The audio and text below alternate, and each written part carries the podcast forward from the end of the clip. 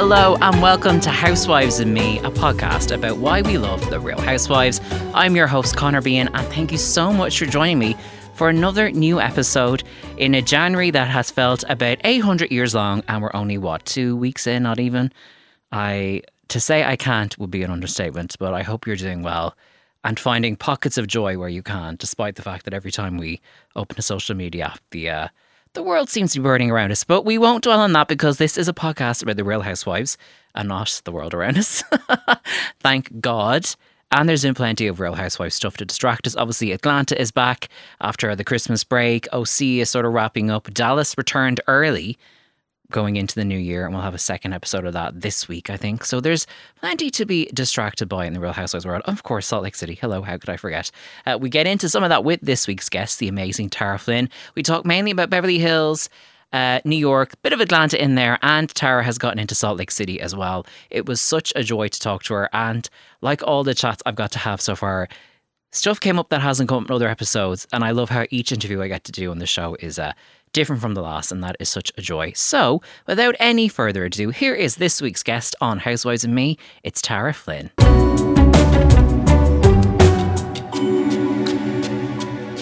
My guest today is an actor and writer from Ireland who is famous from everything from viral skits about racist B&B owners to campaigning for marriage equality referendums and of course the repeal referendum as well. She has written books like You're Grand and Rage-In. She has a comedy background as well. She is a voiceover artist, so you might even recognize her dulcet tones today. And much to my delight, she is also a fan of The Real Housewives. Tara Flynn, welcome to Housewives and Me. I have never been so excited ever on anything. This is so good. Like, this is just the best day of my life. Because the Real Housewives, now I'm not as, I've been listening to your podcast and I'm not as forensic. I'm not an academic like many of your guests. But I have been there from the beginning. Like when wow. I was living in London back in, oh, sort of, we moved back in 2011. So it was before that. And just watching on whatever source I could find it on. Yes, yes, because um, that's what it used to be like, wasn't it? You had to hunt it down. You had to hunt it down. And I think it was, I actually think it was because my husband, Carl, who I think you've met, Connor, but he's from Los Angeles originally. And I think I went on a hunt for California. He was there at one stage. And I went, oh, you know what? I kind of think I'll watch something about California, what's out there. And I yes. found Orange County. And hmm. Interesting, interesting. You're like, I'm going to watch a documentary about about California. Here's the Real Housewives of yes, Orange County. a serious documentary about California. Uh, so yeah, I got into it then, and then it was sort of like, oh, there's a Beverly Hills, but oh, there's a New York one. But yes. as as you've said on other podcasts, it was really like having to hunt it down. No one else seemed to have heard of it except me. Um, and and then like you you'd watch it and the lights would dim. It was so dodgy, whatever you were getting. yes, was, yes. it's all so weird. But then the other side of that is it's so long ago since I've watched them. I was listening to stuff your your other guests have been saying and going, oh my god i remember watching that now but i'd completely buried like my own like embarrassing moments in my own life. I buried them in the in the depths of my memory. But yeah so they've been around a long time in my life um, and i've always been grateful for them because they're usually there when things are a little bit low Yes, that's interesting because I mean, you, you said you listened to a few episodes, and I feel like anyone who's listened to the show even once now will have noticed whenever I say to someone, So, how did you get into this? It almost always comes up because someone was going through it in their personal life or they needed escapism. Even the fact that in 2020, so many people got involved via Netflix because we all needed escapism.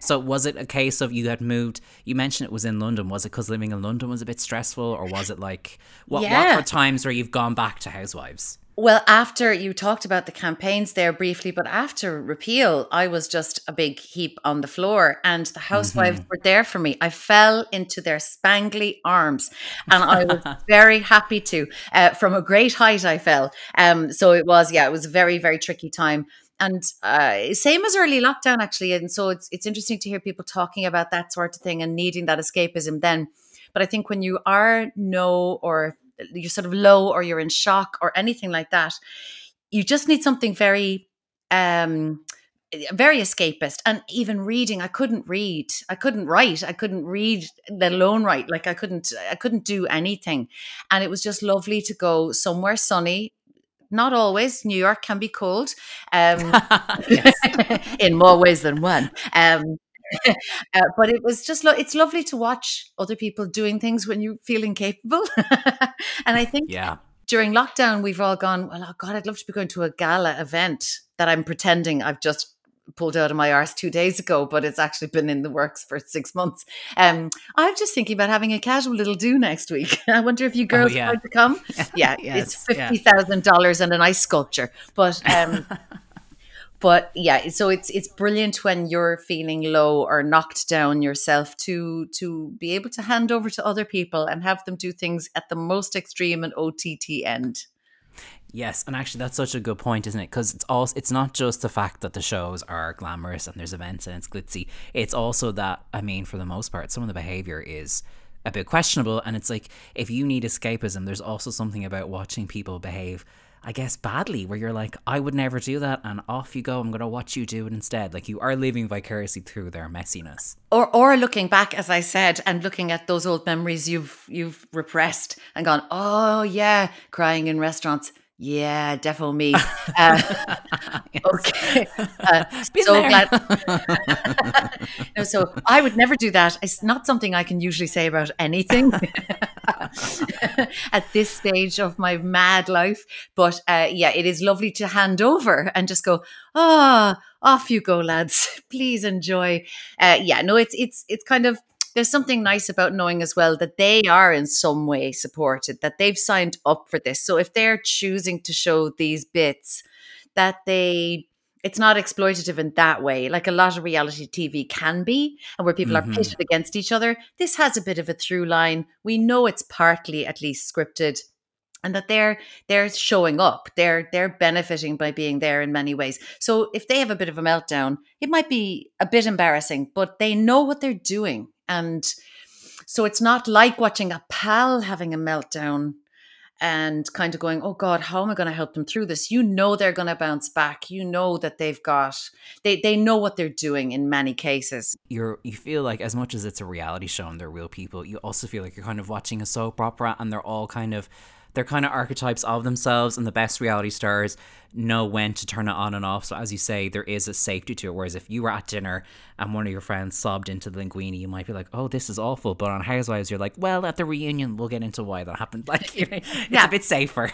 it's a bit safer. And again, crying into the linguine, me, been there, done that. Many cities around the world. So, what cities? Do you watch regularly? I'm guessing like New York you mentioned, but are there any ones that yeah. you watch regularly and do you dip in out of others? What's your viewing habit like? The ones I watch most regularly as soon as they go up um would be on Hayu or wherever. It'd be somewhere like uh, be something like it would be New York and Beverly Hills because I want my reality TV as far from my own reality as possible. I, you know, they, their budgets are so huge. There's so little reality to it at all in terms of most other people's everyday lives. I don't want to be hearing about mortgages and problems that other than who's going to who's beefing with who. Like uh, it's it's it's got to be that real escapism and and that glam those kinds of places that most of us don't go regularly we want to see those and and get to live vicariously in that way but so i'll visit them the most but i've kind of dipped in and out of many of them i know you've been getting into potomac i haven't been able to get into it yet um okay. but I'm, yeah, I haven't, but I have been dipping in, dipping the toe into the lake, into Salt Lake City, and that oh. is that is grabbing me much harder now than Potomac did.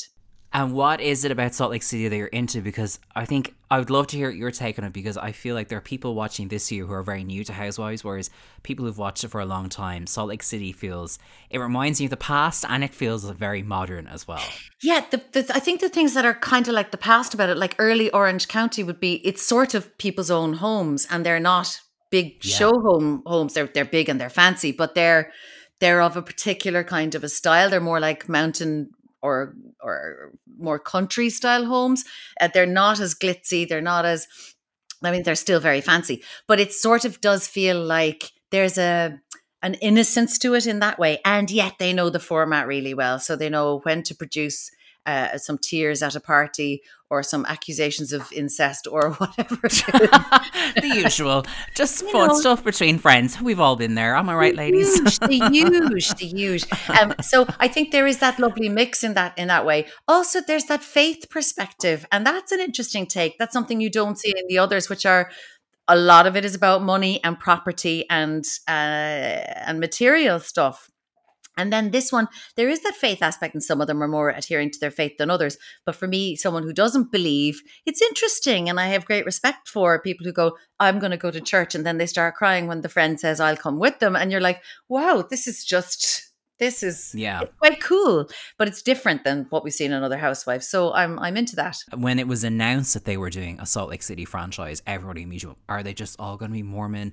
Will they be able to drink? And i do like that. Not only is it are there obviously a lot of people on the show who, who are either mormon or were or dealing with their relationship with their people from other backgrounds but they are talking about religion and what it means to people in a way that I feel like on other housewife shows, usually if they're religious, they just say, I'm Christian and I believe in God, and that's about it. Whereas this, they are kind of they're down in the weeds going, well, this person's from this background and this person converted to this because of their husband. It's it is from that point of view, it is a very different beast to other housewives shows, which I think is the beauty of it because yeah, when people don't when people don't watch Housewives, they kind of think, is it not all the same? I'm like, no, each city is actually so different to, to any other one. So different. The the flavors in each city are completely different. And what I do like about this is that, as you say, even if the people that you're you're focusing on this particular scene or other that they're not practicing, they're still defined by the fact that they're not. They're still having to say that I don't practice yeah. anymore, or this is why I left the church, or um, and it's yeah, it's kind of fascinating. I know nothing about Salt Lake City, so it's it's uh,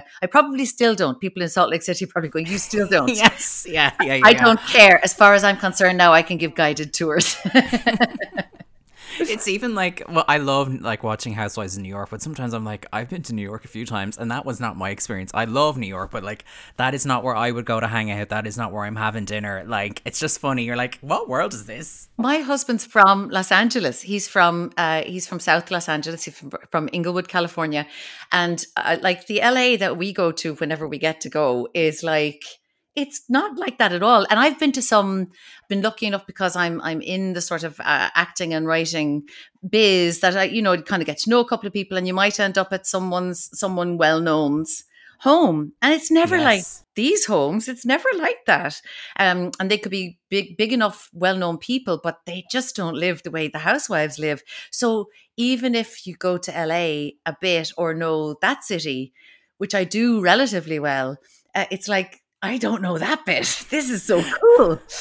Yeah, yeah. The next time you're going to, like, be like, Carl, any chance you can get me over to Lisa Vanderpump's gaff? You're going to be like, what can we do? Putting the heads together, going, I know this person, you know this person. Let's get into Villa Rosa for the afternoon. I know it would be gas. It's it's funny actually because um, I, I, did ask Carl when we first went on our honeymoon trip. So we stayed in a Murderee motel. Our friends gifted us the flight, and what we spent the money on was a convertible Mustang. So we, oh wow, we oh, were driving cool. around. It was lovely. Yeah. It was my first trip ever to LA. We were already married. I'd never been, so Carl yeah. was showing me around and everything. And actually, it was kind of funny because, and just to show the disparity in the way the city works, I said, uh, you know, I'd love to go to Bel Air. I'd love to see the crazy houses. I'd love to see those manicured lawns and the uh, ever going sprinklers and and yeah. Carl was like, oh, um, and because Carl is is black, and he was like, I don't want to get pulled over by the cops with you in the car. And I was like, and stupid Egypt white girl was going, "Why would you get pulled over by the cops? We're just driving yeah. around." And he was like, "So yeah, no, it was it was just really interesting because I was in my sort of let's just drive through Bel Air, let's, and he was like, "That's yeah. not going to be so easy for me."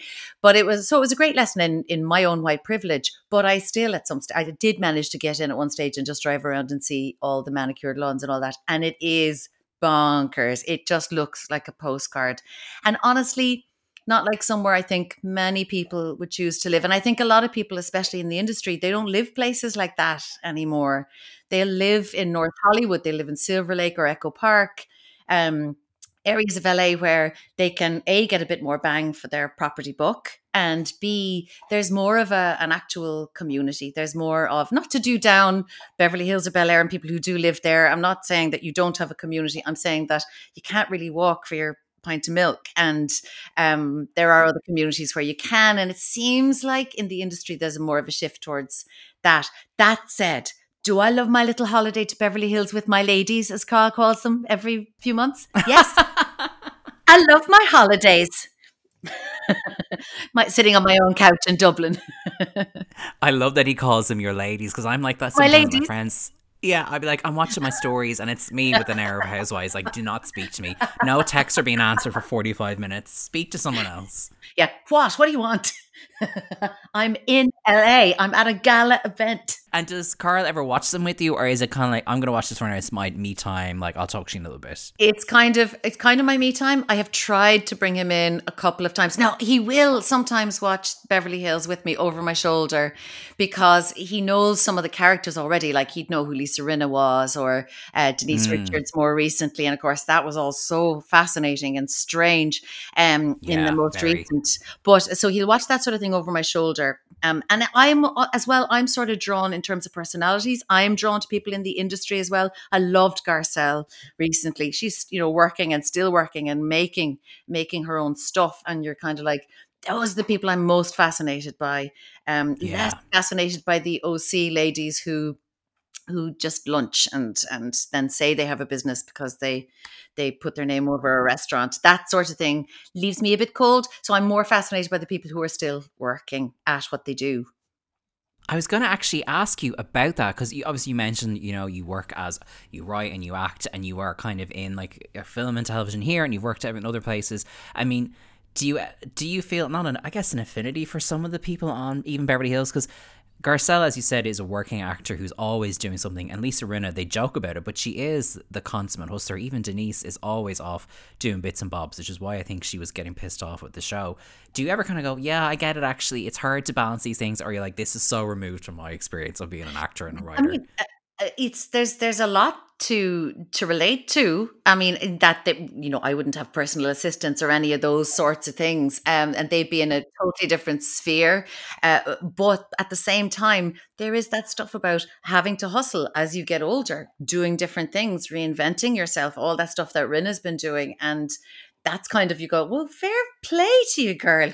Get on that shopping channel. Shake that you know, play suit, whatever it is you're selling. you know, I, dusters. She's always selling dusters.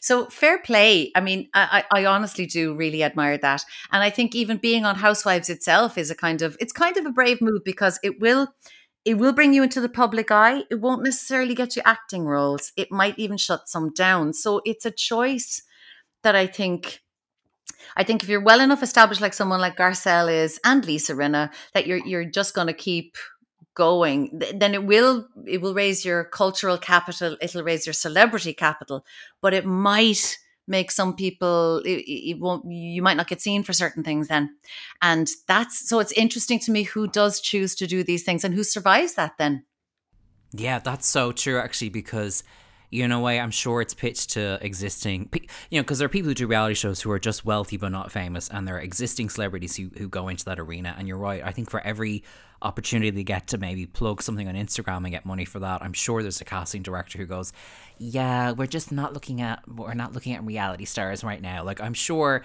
it opens doors, and I'm sure it closes doors. Now the open doors have lots of money in front of them, so who cares? Yes. But that is a good point if if it's money thereafter, I'm sure that it opens up those kind of opportunities. But in terms of roles down the line, I don't know that it's always beneficial. And in fact, even I think the agency and management circus for circuit circus there's a Freudian slip oh. circuit for uh, for reality is is different. It's a different circuit altogether, and rarely the twain shall meet, except if a manager is is looking af- out for um, collaboration deals and stuff like that. So I think it is quite a different world. But I still think I'm here for the hustle. It, the hustle is so hard, and that's one of the things that COVID has taken away is the hustle, and that has been it's been interesting to see say on the OC where they've been they've they've shown what they've filmed since lockdown, how they've been continuing to maintain their lives and who's just been pretending it's not happening in that. And it was interesting then with Atlanta when Nene went into this business and started to get acting roles and stuff. And it was like, and she's actually good. And it was like, yeah, okay. So it can work in reverse. It's just, yeah. it's kind of a fascinating trade off. You're right. And it's like there's no, I guess, straight line. And I think it's funny too because I feel like when reality TV first really took a hold in the early 2000s and they would do a celebrity version of something, there was always this sense that, oh, only washed up has beens do it or former yeah. like child stars. Whereas now it's like, depending on who you are, it can be a huge career boost or you can just be, I mean, there's a plenty of I guess actors and and like people who did film and television who just now hop from reality show to reality show, and you're like, well, it's a check, so it's still a gig. It's a check, and it keeps you in people's minds. And the worst thing that can happen when you're in, it's not even about celebrity, but when you're in the public eye in any way when you do something that's in the public eye. So even if you're an actor, even a theater actor, you still have to be on stage to be doing your thing. Um, yeah. Out of sight is out of mind very often. And I think a lot of people do it not just for the checks, but to stay in people's minds, to have visibility. And th- that is a big risk because you do become visible, but it is, uh, it's, um, it's something that I think some people figure is worth that risk. And it's going to be interesting over time to see how all that plays out. It's all sort of smoothing out a little bit now, I think. I think you're right that in the early 2000s, reality TV was very, very separate. And now the lines are blurring, particularly as things become more scripted and we demand a little bit of a narrative as audiences. We're quite sophisticated. God be with the days of the early days of Big Brother where we would have we would have parties and sit in each other's flats and watch people sleeping in yeah a house yeah, or in London. Yeah, eating a bowl of Rice Krispies and going, I think I like Lisa, do you? It was yeah. literally so mundane. And now it's like they Big Brother, they're like, okay, do a trapeze backwards and then you're not gonna have food in the house for a week and go. Like it's just we as an you're right, as an audience have become so like we need more, we need more. We need a story. And there's something we're sophisticated watchers, you know, and we need a story. And also our scripted telly has got so good I feel like reality TV has had to sort of uh, up its own game. So that's that's another correlation where I think the lines are blurring a little bit. It's not just pointing a camera at people anymore. And what do you think about? I mean, you mentioned there a, while ago, like for example, like Lisa Rinna and the Hustle, and, and for women in showbiz, once they get to quote unquote a certain age, obviously there is a lot of ageism and sexism they battle against. Do you yeah. think Housewives, in a way, has leveled the playing field in that it shows that audiences will watch women of all ages? Or do you think it just creates this thing where it's like a certain kind of quote unquote older woman will work because she's had work done and she's a reality star? I think there's an insecurity about that you have to have work done. And it's something I'm I've always said I would hold out as long as I could if it ever was sort of put in front of me, and and kind of try and look like I look and uh, yeah. and see what roles. I think it was Frances McDormand who said years ago. She said, "I'm I'm going to hold out against the work, and uh, at some stage, I'm going to be the only 60 year old woman who looks 60, and I'll get yeah. all that work. um, yeah, I get all that acting work." And I thought, there's something in that, and there's there's a you know, I don't judge anyone who has work. I'm just scared. I would be scared to have it. A, I wouldn't sort of have the budget, and B, I'd be scared of it. But I think people look amazing with it. So fair play, absolutely fair play. I think there is an expectation in LA sometimes that you would have it and that it's just the norm after a certain age. And that is quite sad to me that it's an expectation rather than a choice. Um, yes. But sure, there there are other things. There are other standards. And they say in LA, don't go for a meeting unless you've just had a fresh manicure and uh, and your hair's blow dried professionally. Don't like really. Yeah, yeah. So even for a straight role, like a kind of a non glam role, just just to level up. And so it's um it's it's it's something to keep an eye on, I think, and it's something that as as people age, we're going to have to contend with the fact that even people who aren't in the public eye um, are, are having all kinds of corrective work or will only put out curated photographs and that we are yeah. losing sight of what people just look like with age and with gra- the effects of gravity etc yes. All that good stuff you know the thing that holds us on the planet. Yeah sometimes there are some drawbacks. Um, but it's it's um yeah, it's not something I plan to do, but I will never say never to anything, as we we touched on earlier. You know what I'm talking about. Uh, but it's something that I do feel. Sometimes I feel a little sad when I see certain faces change because I thought they looked great already. But then I also go, fair play. That is your choice, and you look fantastic. Um, yes. Now back to your. Sorry, that was a big meander off your question, but your question was, do, do I think it's leveled the playing field? In some ways, yeah, because people always used to say like we've all seen the sort of the 55 year old guy and the 25 year old co-star and all that and yeah. it is yeah. lovely to see that a story is a story and it doesn't matter what age group the the protagonists are. If the story's good and they're fascinating that's all you need. Um and you know we all love a bit of glam so if someone is going to go to all that trouble have the high glam all sorts of uh, up to and including surgery fair play and thank you for the glam yeah, it's funny in a way. Like sometimes I watch, particularly I just think of Real Housewives of New York, and when there's a season where they're all single and they're all. I know Leah is a lot younger and she's a recent addition, but there was a period where they were all kind of 50 plus women out having, getting a bit pissed and meeting fellas and having a grand old time. And I thought, in a way, like when a scripted movie or TV series does that, unless it's say the Golden Girls or like even Sex and City, a lot of them were 35 year old characters, yeah. even though they the show has endured. You're like, you probably wouldn't get a scripted show about a, a, group of women this age in New York doing this. Like in a weird way, reality TV definitely can be called up for the use of stereotypes or lazy kind of assumptions about women. But then in a way, sometimes it can kick down a door and go, yeah, we all love watching these yeah. gas yeah. women do a screwball comedy about their horny lives, age 50 plus. Like, it's a funny thing. Yeah, like, guess what? They have sex and it's not a punchline. Um, yes, yes. I, I've talked about this before, and it's like, you know, the idea that, ooh, ooh, Nana, ooh, Nana had sex. Ooh, ah, did you take a teeth out? And it's like, you know, listen, Nana has moves. You might not like to think about it, but Nana's got moves. Nana didn't have television.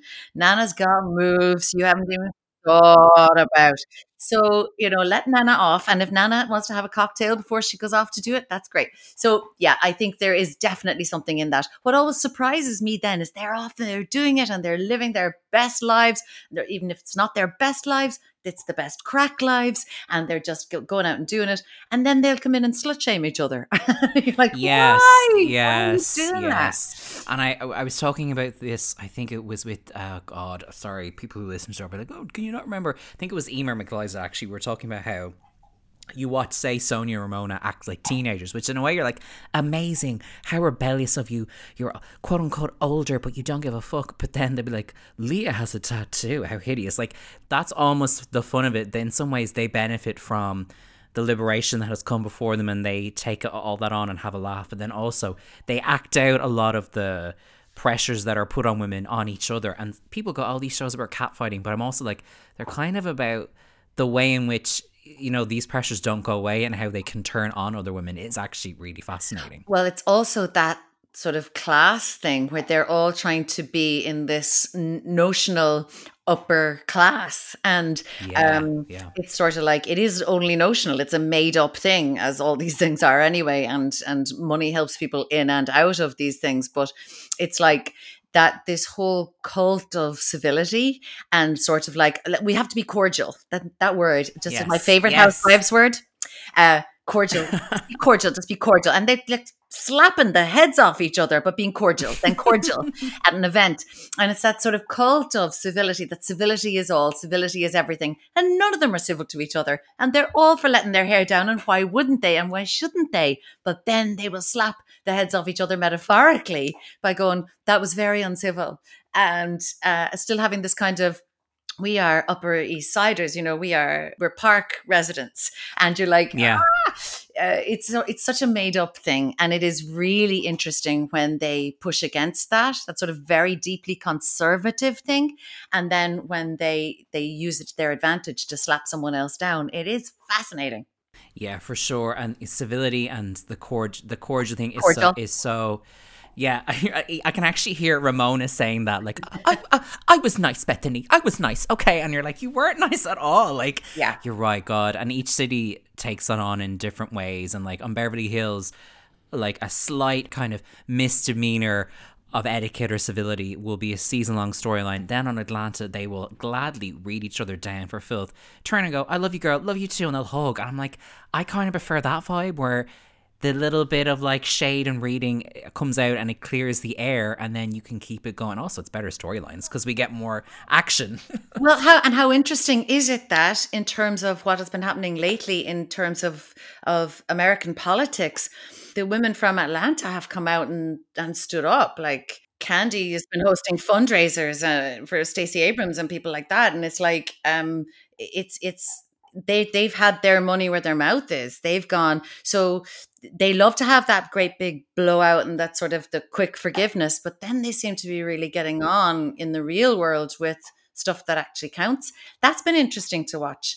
And uh, I've, I've been away from the Atlanta the Atlanta gals for quite some time, um, but I've just been dipping back in when I had heard that they were all not all, but most many of them were very active in Black Lives Matter and in in campaigning recently in the presidential elections and uh, it's kind of been like wow there's there's there's a lot to be said for that i've chatted about this with a previous guest as well and i do think well i'm always a bit loath to be like oh it's so great that brands have come on to end racism i do think it's int- you know i hate being like corporations are going to say yeah. this because they won't no they, they won't. won't but it is it is interesting when mainstream entertainment like reality shows actually does put a flag in the sand and say we are going to stand on this side and talk about this and it has been it's there's stuff about this season of Atlanta so far I'm not enjoying that's just bog standard. They haven't figured out the storyline for so and so but in terms of them discussing Black Lives Matter I was like yep lean on in don't run away from this. If this scares Susan and Karen middle America white woman I don't really care. These women have been the highest rated housewife show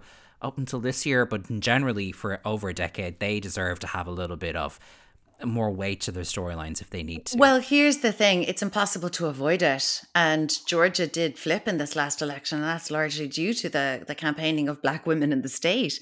And it's like that that can't be denied. That's a, that's reality. That is reality. And that's been happening this year. And it's just kind of it's interesting to watch the way that um, as well so we're talking about how people often do reality tv to give their career a bump their celebrity a bump rather um, maybe not an acting career but maybe they want to sell something or whatever they give it a bump they want a bump in popularity.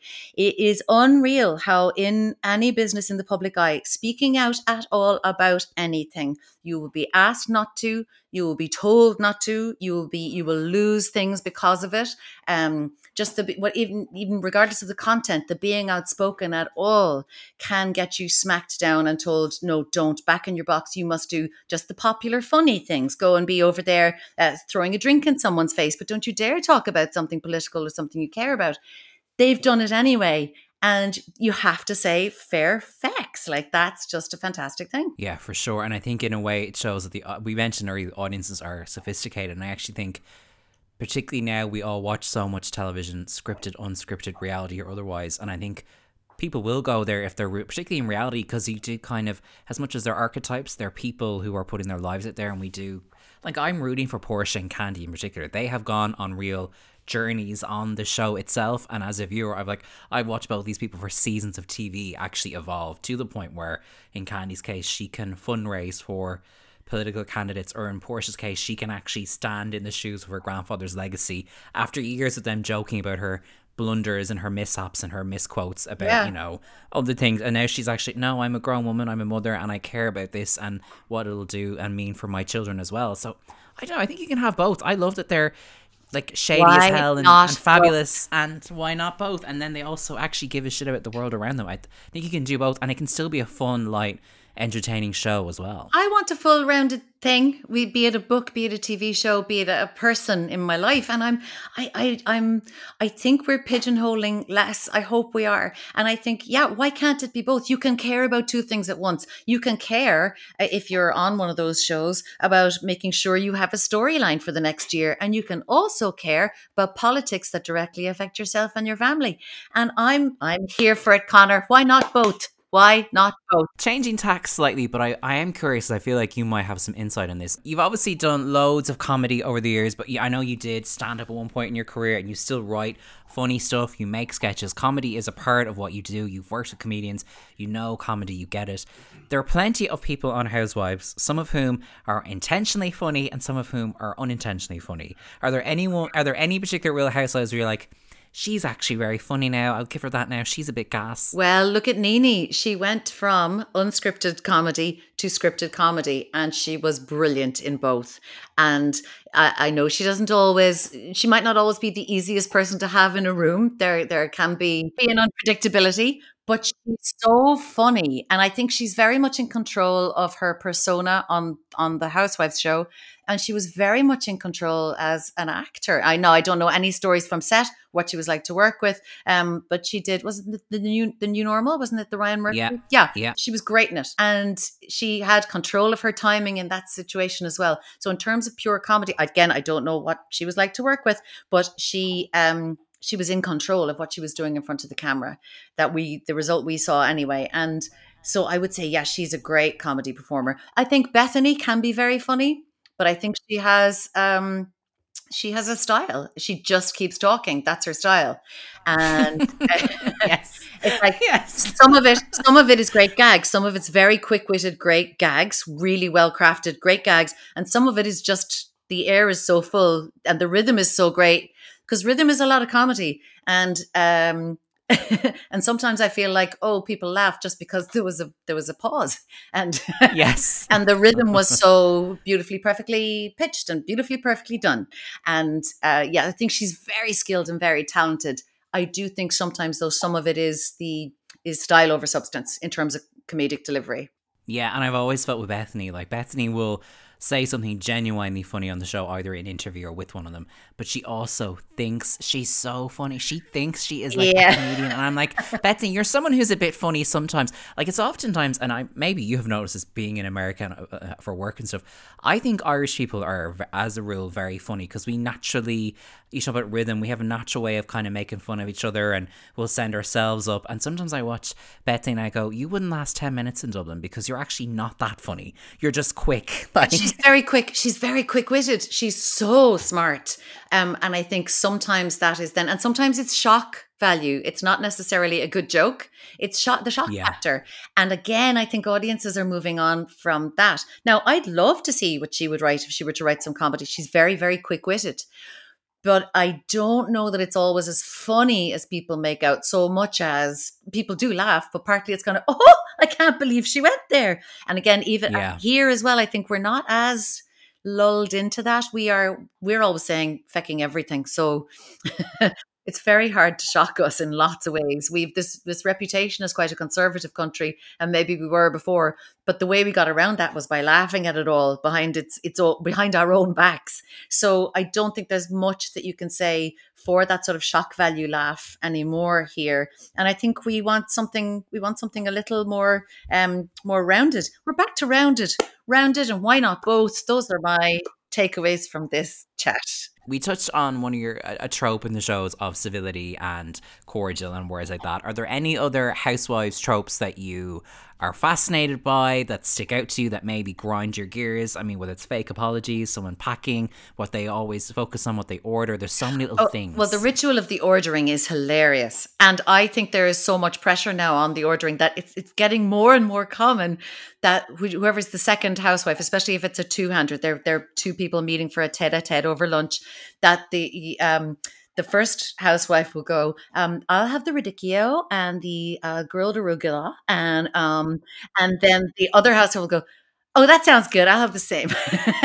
yeah. they always go, Oh, yeah. And I'll do that with a side of black. Or they'll just be like, I'll just have a salad. You're yeah. like, Okay. They didn't want to do the whole rigmarole. Because I think there is a lot of pressure because we are all, I do sit up and go, What are they going to get? What are they going to get? And I think yes. there's a lot of unspoken pressure in there. And I think that's why we're now seeing quite a lot of, I'll just, yeah, same. Um, I love the ordering. It's one of my faves um the uh, calling everything a cocktail like uh, would you like a cocktail?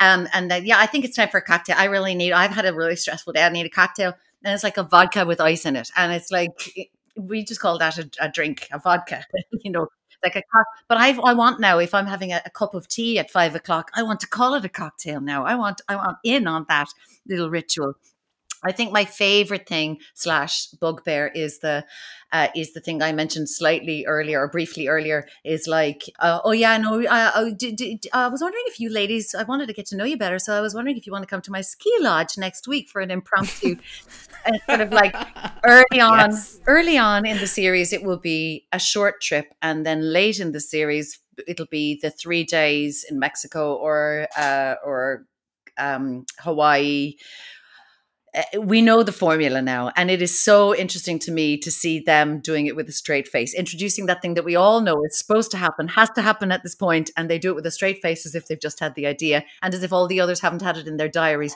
for t- the last 2 years. It just cracks me up and I'm amazed at how it doesn't crack them up. Fair play on the acting chops. Right like it is funny isn't it? Because you know that like certain events are planned by the wives to the point where like because they know it's part of their arc and they need to handle it themselves but the cast strip particularly the main cast strip we know that that's chosen by production because production wants to clear five days in mexico and get a villa sorted and pay for it and everything yeah. and some years the way they try and crowbar in the reason why they're going on the trip it is you're right it's always the point where it's always the point where they're all like really trying to sell you. Like even the season they went to Ireland and Meghan King Edmonds was like, I really want to um go back there and meet my ancestors question mark to you and they're like, I would love to go to Ireland. I'm like, Shannon Beador does not want to go to Ireland. I like, really want to walk up and down the promenade in Bray and ask people if they're related to me. You're just like, oh my god, it's so like because I'm sure if it was up to them, they'd all go to the same place every year where they maybe have a place already or they know a guy. Yeah, when that you're right, that is one that always cracks me up. The I want to go to. They look down their hand. We're going to Paris. Okay, yeah, it's Paris this year, guys. Like, or the year they went to Tokyo and Atlanta. I was like, who came up with this? Like it's just it's just hilarious. Actually, I have a weird weird little LA story. So at one stage Carl was at a meeting. So I went into the Roosevelt Hotel and I sat up at the bar by myself and I ordered a cocktail. And this guy was sitting at the bar and he was waiting for his pal. So I was waiting for Carl, he was waiting for his pal, and we had this lovely chat.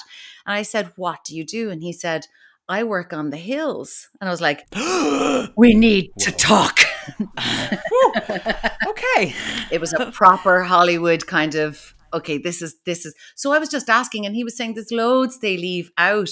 They do just go, there are things that they do to kind of make people look better, not always look worse. And it was just really interesting to hear that the script things happen and then the scripting often happens afterwards it's not so much that people sit down with a script and make things happen yeah. that they will find out what storylines are popping and just pull it that way or edit it that way. So it was just it was just really interesting, and he was he was very cool. It was it was great old chap. But I was like, I've I've an angel brought me here tonight. An angel. God, I would actually weep. I think I would be, I would probably chain that man to the bar and be like, "You're going to tell me everything." Do does Audrina really like Lauren? I'd be like hammering him with questions. Then you're probably like, and is there a role for an Irish woman on this show? an older Irish woman. Um, could she come in and be perhaps a sort of Mary Poppins character? Going, on the hills of all things. Yes. Now, girls. Stop it, Pip, Lauren. Come along. Pip, pick up your pick up your laundry. Come on, Lauren and you've got you've got a cockta- cocktails in 40 minutes. My god! I love how you went full British accent, pitching yourself as an Irish person for a show.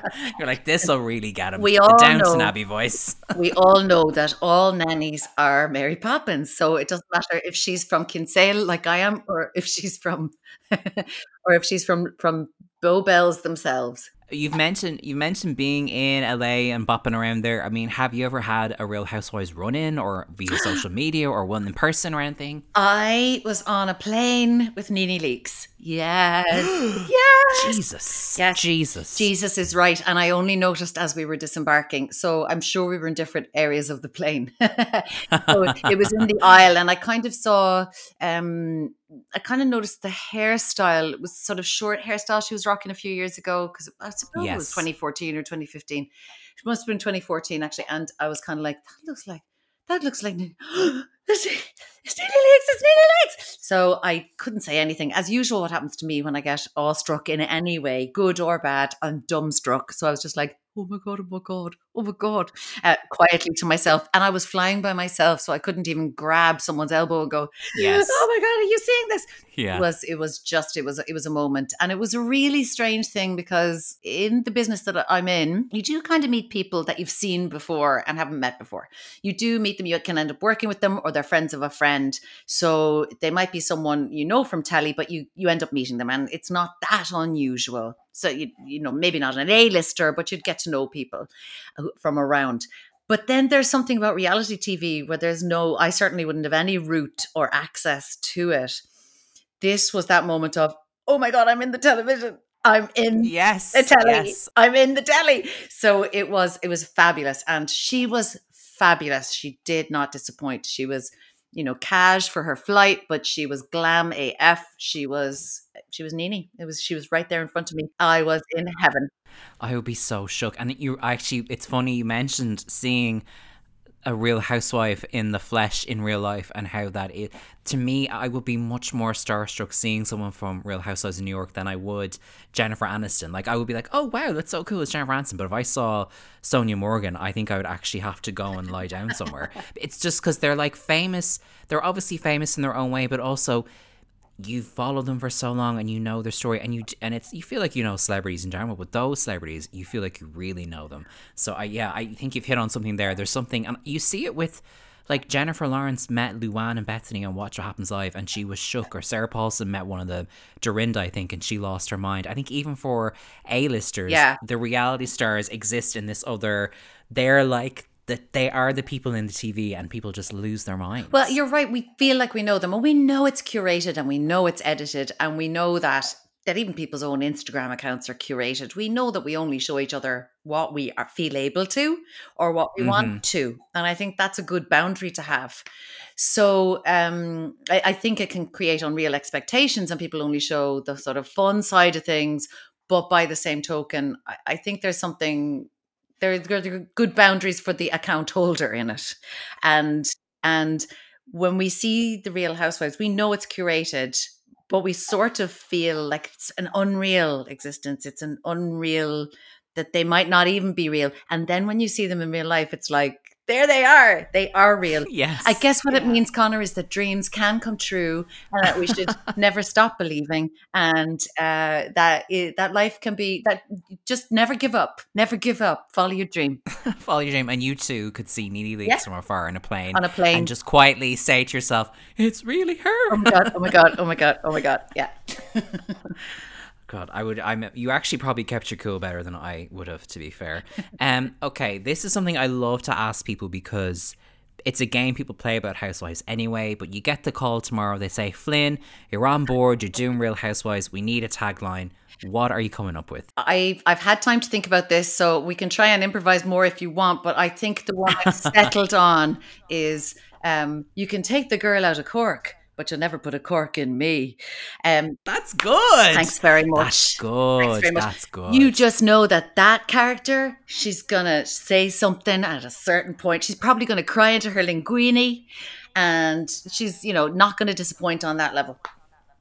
That's a great one. It reminds you a little bit of um on Real Houses in Melbourne. This is one chick called Janet and Janet has this kind of gravelly voice, and she's a bit mad. Look, she's like, "Oh, I'm Janet Roach." Blah, blah, blah. She's real, like, kind of gobby, and I mean that in the best possible way. But one season, her tagline was, "If you're offended by what I'm saying, you should see what I'm thinking." And I was just like, "That's really good. Ooh, that is that's great. a good." That's up there with like best taglines for me. That's very good. No, I, I see. I always think you have to play off of your either your profession or what you're known for or where you're from. Yeah. So I think playing in Cork, that's that has a Sonja Morgan energy to it that oh, I. Oh, thank you, enjoy. thank you. I'm so touched that you would say that. thank you. So Every performer stream feedback. You're really giving me Sonja Morgan's like, thank you for me to hear that after all I've done in my career. No, I'm honestly so touched. Another thing I love to ask on this show, and it has pro- it has honestly thrown up some extremely interesting answers, particularly in recent episodes. Um, but you're having a dinner party tomorrow. You can have five people from Real Housewives, so it could be five Real Housewives, it could be friends of, it could be hubbies, but five people from that world are coming to yours for dinner. Who are you inviting and why? I have not been able to narrow this down. It's just impossible. It's an impossible question. But I figure I'll just have to go with my gut. I haven't written this down or anything, so I don't know. Um, but I think Nene, I would have to ask her. Did, Yeah. she, did she notice me on that flight? Um, yes, first of all, first things first. Was the reason she didn't talk to me all or what? Um, um, I think um, I think Kyle and Garcelle and Rinna. I know that's a lot of that's a lot of Beverly Hills, but they're they're working in the biz, and that's yeah, all those those are working in the biz. And Kandi, I have a real soft spot for Kandi from Atlanta, and Same, same. I like really root for her in a way. I root for so few of them in a in a real way, if you know what I mean. Like I really am there for Kandi. I'm like, there's something about you. You seem like a really decent, hardworking person. Yeah, and the thing is, I've just gone with my, I've really gone with my heart there, Connor. So I just, that was off the top of my head. So I know I haven't even touched on Jersey or any of the other um, franchises, but it's like, uh, that, yeah, those are the ones that popped into my head. And I think it is that they do, they are still working in the fields that they have always worked in. And they still do seem to do things in, in the so-called real world and they're kind of fascinating to me as well. Kyle Richards, you know, I've followed her since uh, Little House on the Prairie times. We're about the same age. Yeah. And to me, that's one of the things I adore about her. And something I'd love to ask her at a dinner party would be she has been in not just uh, the business, not just a child star, but a child star in the 70s. And and yet every now and again she'll go, Oh my God, they what? They they smoked dope? Uh, I kind of go, Kyle, Yes. you've seen everything. You've seen yes. everything. So don't pretend to be shocked. She does the best shocked face ever. They what? Two women kissed? and it's like, Kyle, you yeah, you know about all this. Come on. But she's great value because of that. Everything is a big surprise and new and wonderful. And I'd love to ask her, I'd love to go, come on, tell us the stories. Tell us the stories. Yeah, and I feel like um if Kyle was in a relaxed, not cameras up kind of situation, and you said to leveled with her and said, "Look, I'm an actor too," what was it really like? I think she actually would spill. I think her and Lisa Rinna would be good gossips. I think Garcelle would be would have great insight and a sense of humor, and she'd have an overall view. So I think if you're going to have Beverly Hills cast members, those three are going to deliver in a dinner party situation. I think so too, and I just love to hear about their their stay stay stayability, their stick stick to itiveness, to quote the Simpsons. Yeah. Their their reinvention of themselves and their capacity to stay working. It's awesome. Yeah, and actually, even Garcelle, because Garcelle obviously is quite well known, and then she she did Housewives this year, and I think it kind of gave her that inevitable extra bit of attention that they get from the show. And people have been, I've seen people on Instagram sharing like red carpet photos of of Garcelle in the early '90s, and you know when she was on Jamie Foxx's show, so she's mm-hmm. like photographed with him, and you just realize. God, you've worked with everyone. Yeah. You were there in the 90s, in your 20s, looking absolutely unreal, and you're still killing it now. Like, there is something to be said for the people who maintain a career for that long. Maintaining a career, staying in it. Whenever people talk about making it, they talk. They're thinking about A list stuff. They're thinking about the trappings. They're thinking about red carpets and that sort of thing. And very often, making it in the acting world is staying in it. They say that the average, this is a, a statistic I heard years and years ago when I was starting out, but the average people stay in the business is six years. The average amount of time Wow. is six years. So when you factor in the fact that people work other jobs or always, uh, people almost always have another a sideline of some kind. It can be acting related or it might not be. And Eh, when you factor that in, and still people leave after six years, it is incredible when people are reinventing and still going into their 50s and 60s and 70s. And I have to stand up and applaud them. I am like, You go.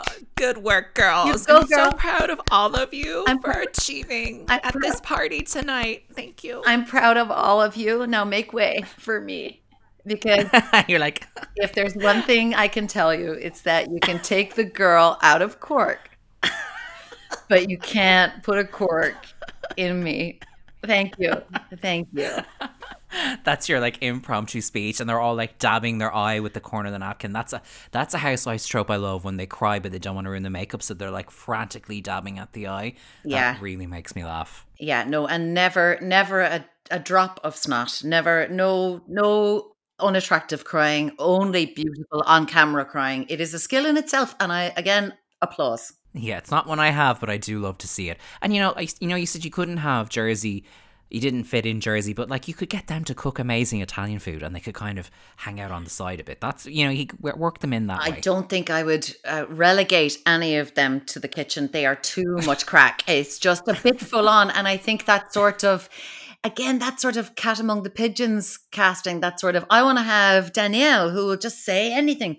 I'm oh, sort oh of over oh. that sort of stuff. I want, I don't necessarily want a smooth ride. I don't necessarily want people to be all getting on. But by the same token, when that overly contrived, uh, I, you've got wrinkles on the back of your knees. Uh, you know, just you know, chill out, have a drink, and yeah. we'll get to the good stuff after those after the second course. yes. Well, it's funny actually you mentioned Danielle because when they brought her back on Jersey, in a way, I was like, this is such fan wish film, we have wanted her back for years. And then you realize, actually, as you say, the show has actually changed. These shows have changed, and her mode of operating, of just always being on the attack, actually doesn't sustain itself past an episode or two, you're kind of like, what are you doing here? You're just mean for no reason. Yeah. You know, like it, it's fun for like one episode and then you're like, this is actually exhausting. Well, it's one note. And we do, as much as we know it's scripted and all that, we want to feel like we're being let in a little bit. And when it's all a performance, though we are aware of how much of it is, when it's all a performance, we feel a bit cheated, I think. So that's good, luck, everyone. Find that balance for us. We're here waiting for the next steps. What is next for you on your Real Housewives journey? Will you keep up with certain shows weekly in the new year? Are you going to go back maybe and rewatch a season you haven't seen? Is there a show you've been meaning to get around to? Or is it the kind of thing you might leave for a while and come back No, I'm definitely diving straight into some Housewives over January because we're back in this horrible lockdown and I think everyone is feeling it. But particularly if you've been doing live work, I'm very lucky that some of my stuff is recorded and I write a lot more these days. So I'm able to do those from home. Eh, live work is gone, theatre work is gone for the moment. Filming is happening sometimes with a bit of extra hoo ha. It's going to be a year where there, there is going to be a lot of at home downtime. And who better to spend it with than my ladies? So I think Melbourne, I have never seen. So I'm going to, yeah.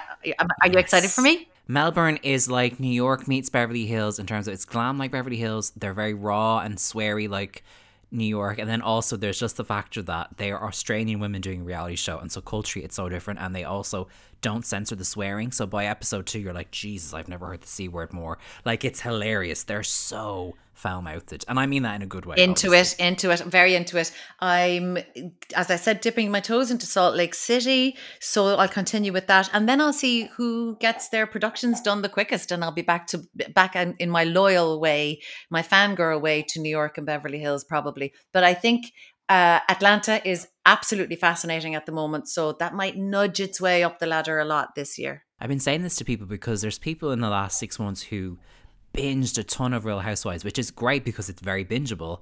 But I actually love the ritual of watching it weekly. There's something about eking out the 40 minutes of one city on a Monday night and then like I actually really enjoy it because it's like a little slice of escapism and then you have to wait the week and because you can binge so many other yeah. things it's not like I don't have stuff to watch so it's like I do there's something about Housewives Weekly that I really enjoy right and then you can spend the rest of the week pretending to be them uh, just in the supermarket and going, I wonder how they're, I wonder what they're doing now. I wonder how they are right now. Are they sleeping? Are they okay? Have they eaten? I just imagine your whole life as a reality show. So you're like at the till and they're like, Do you have ID for that wine? And they cuts to you going, I couldn't believe that at the supermarket they asked me for ID. Oh, I've been coming here for years. Uh, oh my God. I had my mask on. I had my mask on and they asked for my ID. Uh, oh my God. I could not. I, am really. You're giving. That's giving me Kyle. That's really giving me Kyle. oh, so listen. Yeah, no. My, I think life is a bit of a. Eh, all our soap opera activities have gone. They've gone. So yes, we're going to need yes. the ladies more than ever this year, and I'm very happy they're there. And what about your own? I mean, I know you've mentioned things are very different for everybody work wise right now, but if people want to check out some of your work or follow you on social media or that kind of thing, where are the best places people can find you? Well, I'm only on Instagram. That's my only socials. Uh, Tara Flynn IRL. That's Ireland, or people said, "Is it Ireland or in real life?" And I'm like, "It's it's whichever one you want it to be, love." It was the only thing available that had Tara Flynn in it still that didn't have 79 numbers after it. So Tara Flynn IRL, and I have a website taraflynn.ie which won't be updated too much this year because of current circumstances. But I'm working on something at the moment that the the Abbey did a thing called the Engine Room in December, where it gave a startup, basically a sort of a a sort of a leg up to some projects that might happen next year. There's no guarantees, but I was working on something, writing something that Philly McMahon of This Is Pop Baby was uh, across for me in terms of direction and an outside eye. So let's see where that goes because I'll be working on that now going forward and and seeing who knows where it'll land. But I was really grateful to the Abbey for that leg up. Um, there, were, there were 34 other projects, so they really did a great service to people who work in theatre. It was such an amazing thing to do. So just that bit of support made all the difference. And we'll see where it goes. It has it's had a little starter now, but let's see where it ends up. And I'll be working away on it regardless. So that's what January will be. And after that, we'll have to see what way the world turns and when those vaccines come and hopefully getting theaters open cinemas open and getting sets back up and running will be will be happening and then the world will be our oyster Listen, and if all else fails, we'll get the Real Housewives of Cork up and running, and you can be the Lisa Vanderpump. Uh, honest to God, I would. don't even tempt me with that. I would just like I'll I'll have to up my diamond game. But you suddenly have a toy dog under your arm, and Carl's like, I don't remember. Shh, it's for the show. It's for the show. It's for the show. Everything's for the show. well, we will keep an eye out for all your projects. People can find you on Instagram, of course. And whether or not the the Real Housewives of Cork happens, Tara Flynn, it was a thrill to talk to you about all things Real Housewives you today. What an honor! Thank you for having me. That was Tara Flynn on Housewives and me. That was, I mean, I cannot believe she saw Nene on a plane. That alone, hello. That alone, I'm so jealous. Who wouldn't want their own like Nene Leakes sighting? Like, come on. I know Nene's kind of had a bit of a fall from grace with Atlanta the last season or so, but like she's still legendary, still reality TV gold. Like I think I would be shook if I saw her in person or any of the main Real Housewives stars, or frankly, even a friend of. Thank you so much for listening. As always, we will be back next Tuesday with another brand new episode. If you would like to follow the show on social media, you can do so on at Housewives and Me on both Instagram and Twitter. And if you enjoy the show today and you're listening on Apple Podcasts, I would really appreciate a rating or review. It's such a help to get the word out about independent uh, self made podcast, basically, because it's just me putting this together at the moment. And if you enjoy the show, you can subscribe. As you mentioned, new episodes come out every Tuesday, wherever you get your podcasts. Thank you so much for listening. Have a great week. Stay safe, and I'll talk to you soon.